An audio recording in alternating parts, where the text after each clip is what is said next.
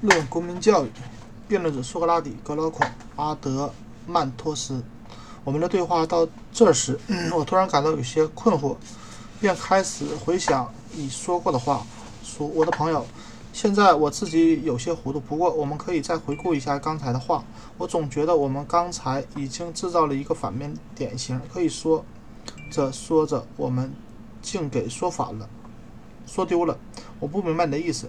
我想起来了，世界上还确实有同时具有相反性格的人存在。你在那里可以找到？你在哪里可以找到呢？我可以在动物的身上去找啊。人类最忠诚的朋友——狗，便是一类。人们无所不知，养得好的狗对熟人的态度就会很温和，对陌但对陌生人的态度却恰恰相反，不是吗？这一点我知道。找一个城邦的守卫者，该性格刚烈时要性格刚烈，该温。该性格温和时，要性格温和。现在看来，这种事不是不可能做到的。我认同。那么，我们对城邦的守卫者，除了以上所说的那刚强的素质要求外，是否还需要他具有哲学家的智慧呢？我又被你搞糊涂了。你别见笑，我认为所说的这种智慧在狗身上也能反映出来，可以在狗身上体现出来的智慧，在所有的动物中也有，但狗在这方面的能力是十分明显的。什么智慧啊？狗见狗是见生人就发怒，见熟人就摇尾巴的家伙。尽管生人从来没有伤害过它，熟人也没有给它过什么好处。对于这一点，我想着想着，难道就不感到有些奇怪吗？我从未想过这种现象，但我承认你的观点是正确的。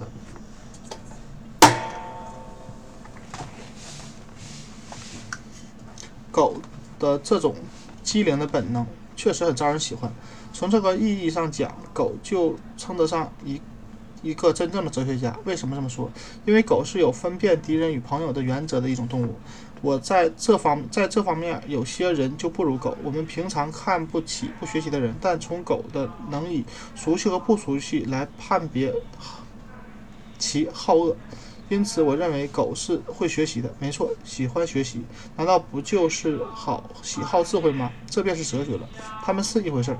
既然连狗都能办到的事，难道我们还不能将其 摄引到人吗？对自己的朋友和熟人温文尔雅的人，其天性也必然喜欢智慧和知识。难道这种说法还有问题吗？没有问题。那么，对于担负起城邦的守卫者而言，就需要他们能把天性的智慧、敏锐与力量相结合，不是吗？这一点毫无疑问。那么，我们就可以说已经找到了守。成者的天性了。问题是，我们又应该怎样来训练和教育这些有资质的守城者呢？我们探讨这个问题是否有助于我们进一步研究我们最终要所要寻找的最整个目标的线索呢？这个最终所要寻找的目标，自然就是正义与非正义在城邦中是如何产生的。我们既要把我们的讨论进行的充分，但也不能因此把讨论拖得太长，让人厌烦。我也希望我们现在所谈及的问题有助于我们一步步的接近我们最初确定的讨论话题的目标。亲爱的阿德曼托斯，我们一定不会放弃这个讨论的，哪怕就是时间长了点，我们也要有足够的耐心。对，不能放弃。好了，现在就让我们以讲故事的方式来代替教育，来为我们守城英雄们出谋划策、出谋献策。你说可不可以？不可以？当然可以。我们应该接受的教育应该包括什么呢？我觉得好像很难找到比我早已发现的那种教育更有效的了。这种教育大抵分为两部分：一个一是用体操来锻炼他们的体格，一是用音乐来陶冶他们的灵魂。这种教育方法不错。这两部分是不是应该分一下顺序？先从教育。音乐教育入手，然后再从体操训练为后续呢？可以。当你谈及音乐时，是否也包括文学或故事呢？林如此，文学也好，故事也罢，总会有它真的，总会有真的，也有假的，是吗？是的。你认为应该先用假的，还是应该先用真的呢？我不明白你的意思。你应该知道，我们的教育好比是从给小孩讲故事开始。许多故事虽然并不是全部都是假的，但大体上都是虚构的。在他们还没有接受体操训练之前，他们就会听这些故事。是这样的，这就是我们要把音乐和教育放在体操训练之前的原因。非常正确。你应该知道，人的初始教育是十分重要，尤其对那些性格尚未定型的孩子而言。对好的故事总是会容易留下深刻的印象。对，那么我们是否可以让孩子们继续听某一个人讲一些目前对他们毫不相关的故事，以此让他们的脑子里留下印象？我们希望他们长大以后会和我们现在的人在观念上完全相反的东西吗？这样做可就不妥了。那么，我们的故事，我们对故事的编选。选编就有必要建立一个审查制度，审查啊，负责审查的官员们有权受到那些编好的故事，编得好的故事，拒绝那些编得不好的、编得坏的故事。我们还要大力鼓励孩子的母亲或保姆对他们的孩子只讲那些经查。啊，经审查许可的故事，让他们用这类的故事陶冶孩子们的情操，比用他们的手抚摸孩子们的身体更有利于孩子身心健康。从这个意义上讲，现在的很多故事，有大部分都是必须摒弃摒弃掉的。你说的那些故事，哪些故事应该被摒摒弃？你可以在一些大故事中见到小的问题。我认为故事不论是不论是小是坏，形成危害的类型都是一样的。我同意你说的。但我还是不知道你说的大的故事究竟有哪些。这些大的大凡指荷马、赫西德、厄德之类的诗人，以及那些人类历史上伟大的故事家所编造的假故事。你究竟在他们的作品中发现了哪些嗯被你认为有问题的呢？我认为他们的作品中最严重的问题就是说谎，而且很丑丑恶。你能说的，你说的能具体点吗？他们在他们的作品中对诸神和英雄的本性做出错误的描绘，这就好比一个画家画了一幅他自己都认不出是谁的肖像一样。这的确是应该遭到谴责的。不过我仍然还没听到你指的是哪些故事。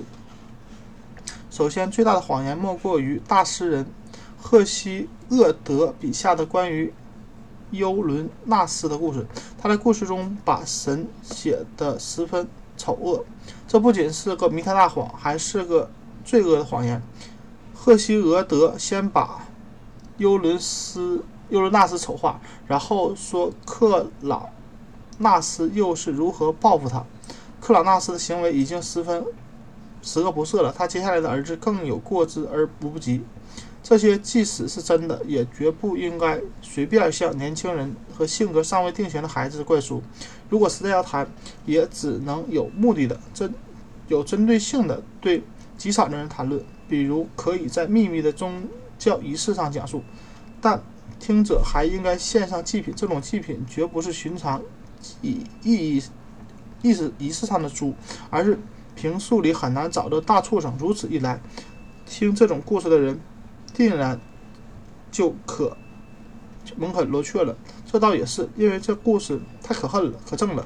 是啊，阿德曼托斯，我们绝不能让这些毒素的故事在我们国家继续流传，因为它会使年轻人产生这样一个概念：当他们犯下滔天大罪，以罪不可恕的时候，他的内心还会尚存一种莫名的心理安得、心安理得，认为别人自。乃至他的严父对他的指责是大惊小怪，因为在他心里，无论他做错了什么，都不过是在遵循着诸神的旨意而已。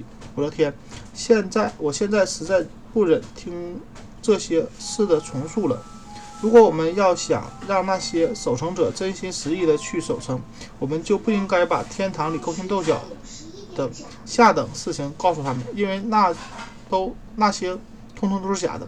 我们更不能把诸神或英雄们与他们的亲友之间的争矛盾斗争作为图腾的方式刺绣在衣服上。即使有这类的事让他们知道了，他们也要让他们同时觉得这是奇耻大辱。假如他们能相信我们，我们就要告诉他们，争斗争吵是一种内耗，所以在我们的公民中很少有。争吵的事发生。父母们教育子女也应该遵循这种方式，就是孩子长大了也不例外。我们还要劝导诗人们以同样的精神为指导进行诗歌创作。至于讲述海菲斯图斯绑了他的母亲赫拉，或是宙斯是如何将他赶走，以取代他正在挨打的母亲的故事，以及荷马史诗中记述的诸神之间的战争的故事，无论这些故事是否有隐喻、隐含寓意，我们必须将他们从我们的教育大坑中一扫而空而光，因为年轻人不能判断什么是隐含的寓意，什么是寓意之外的真正本意，他们的头脑。在早期所接受的一切东西都将是很难遗忘或更改的，所以对孩子们的早期教育应该是从美德的道德思想熏陶开始。你说的很对，那我们应该写哪些故事适合呢？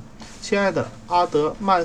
托斯，现在咱俩都不是诗人，而且假讲的国家缔造者，国家的缔造者应该知道诗人谱写的故事时的一般情景是怎样的。我们必须给他们制定出一定的写作限度，让他们按照我们的意旨意去写，而不是缔造者亲自去写故事。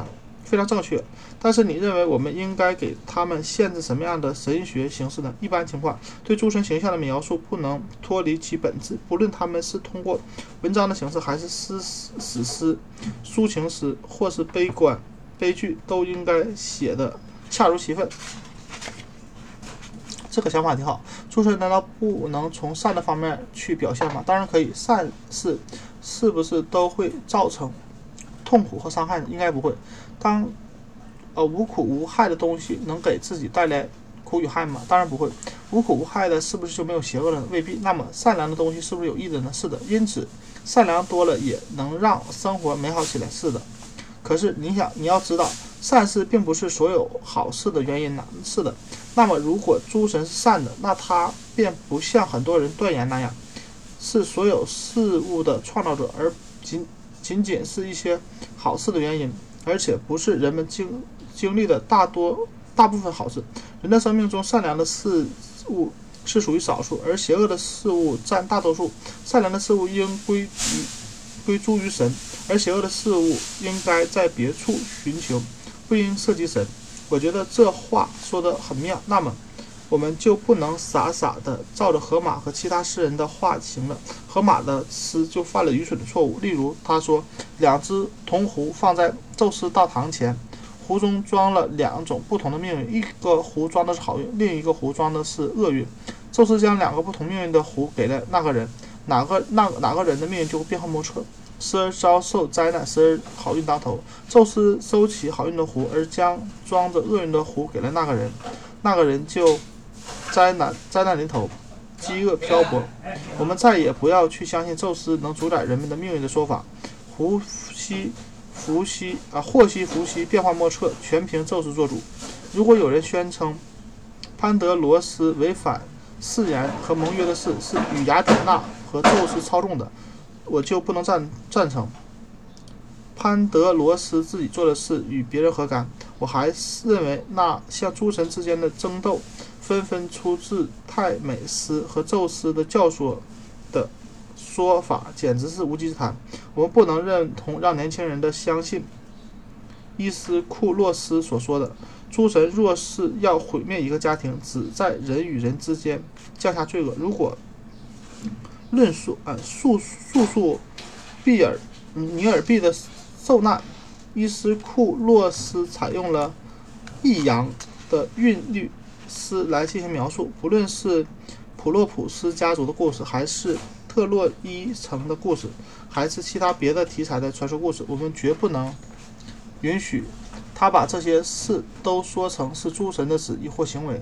如果真的是诸神的行为，我们应该让他说出根据与合理的解释，这样有助于我们追寻真理。我们可以说，诸神做的是合理和。合乎人间意愿的事，诸神是正确的、公正的，这样对那些受到惩罚的人能得好处。我们不能让世人说受到惩罚的人生活是多么悲惨，然而再把此悲惨归咎于神。不过，世人倒是可以把邪恶的人说成要经历苦难。痛苦的，因为他们将接受惩罚，让他们从被惩罚中改变自己。因此，这种惩罚也是让人获益的。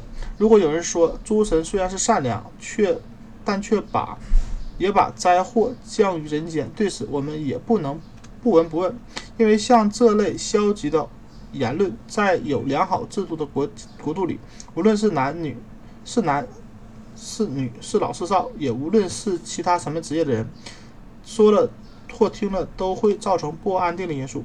这种谢呃谢神的无稽之谈是自杀性的、毁灭性的，况且在理论上也是靠不住的。我表示时刻都支持你设置的这个理想国，谢谢。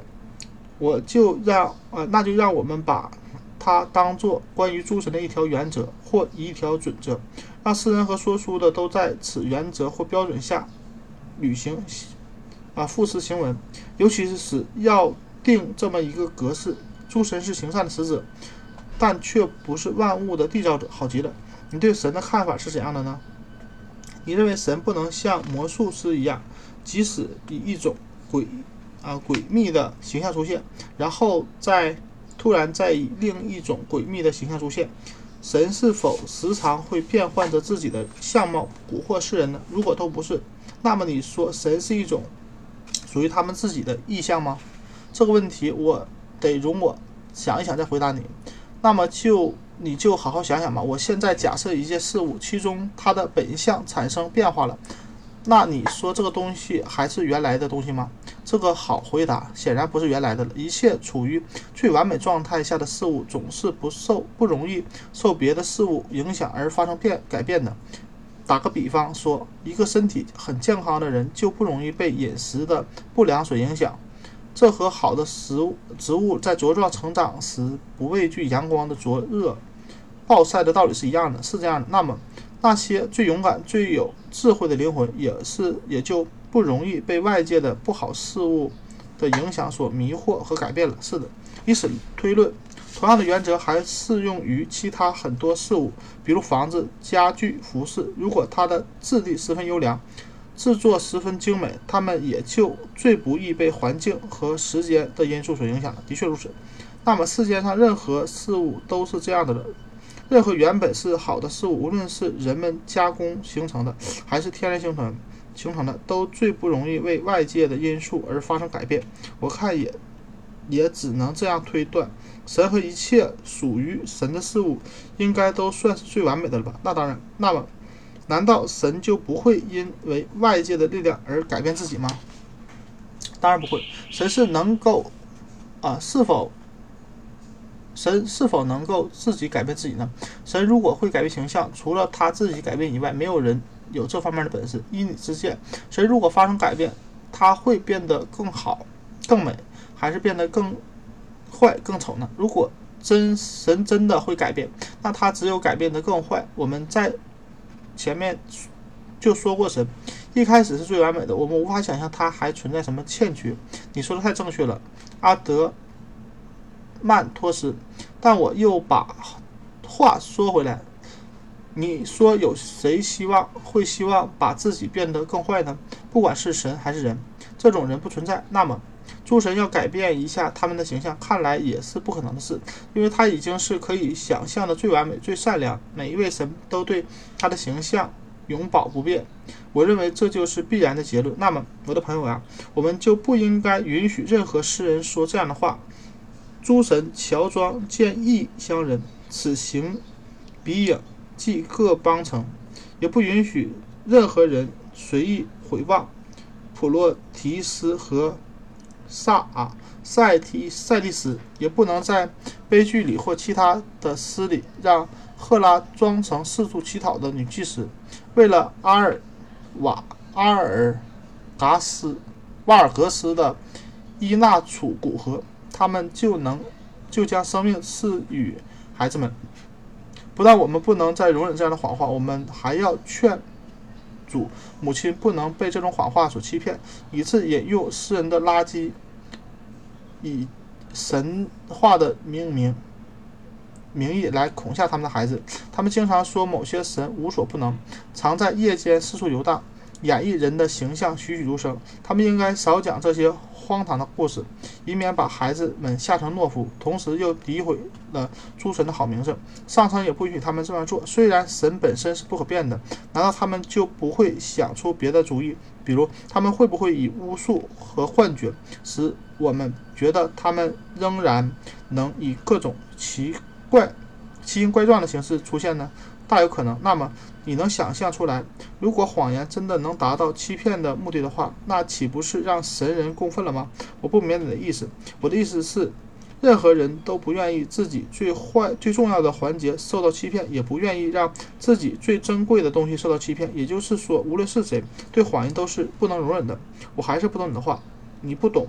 那是，这是因为你以为我的话包含着其他什么重要的。含义，其实我只是针对欺骗。如果一个人珍最珍贵的部分，也是灵魂上最高贵的东西受到欺骗，这是让人最厌恶，也是让人最憎恶的。这的确很可恨。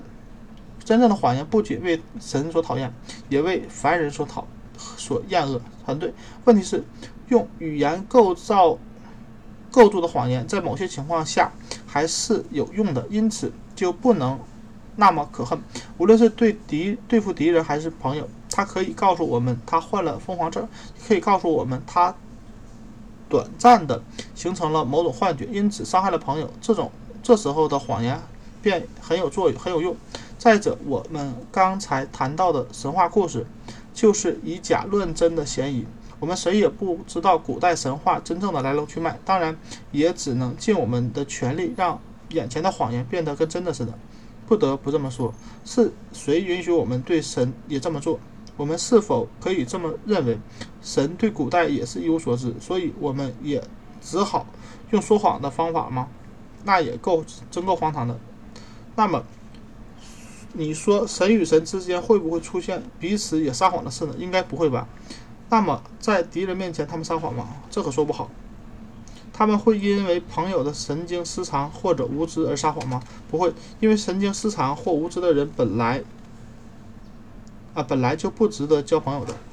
你的意思还是说神就不会存在撒谎的任何动机吗？不会存在。那么我们现在具有呃足有理由说，凡是具有神性者，一定是不存在的虚伪之处了的了。是的，那么。诸神无论在言语还是在行动上，都是完全真实无弊的。他不会改变自己，也不会弄什么鬼把戏来欺骗百姓。经你这么一讲，我认为当是如此的了。那么，你是否会同意，我们应该定下这么一个标准：不管是诗歌还是散文，只要涉及神圣的东西的时候，就不能把它们描绘的跟魔术师似的，因为凡是神圣的。就是不会在任何言行方面欺骗百姓的，我同意。那么，在我们所读过的荷马作品里，尽管有很多东西值得我们去赞美，但我们并不能一味的也去赞美他关于宙斯传给阿伽门农的梦，因为那是谎言。我们也不赞美艾斯库洛斯的诗歌中有一段赛提斯在婚礼上对阿波罗唱的歌。自福福至双至，儿孙满堂，无病无痛，世代得志。而当他谈及我的命运，他甚至还对大家倡导：这是阿波罗之神的旨意，既之神圣，自有先见之明。没有欺诈，也没有虚伪虚假。但现在终于明白，杀死我儿子的人竟是神。既神，既然神可虚伪，何况人道天伦？凡是那些有关底神的啊诸神的诋毁，都会引起我们的愤怒。写这种诗的人，尽管他四处传播，但不会得到人们的共鸣和响应。我们当然也不会让我们的教育者对他们的孩子、学生提及这些。我的意思是，我们的城邦的守卫者必须要有自己的人格，要而成为神的真正信仰者啊。我现在完全赞同你说的这些原则，但愿它能成为我们国家的法律。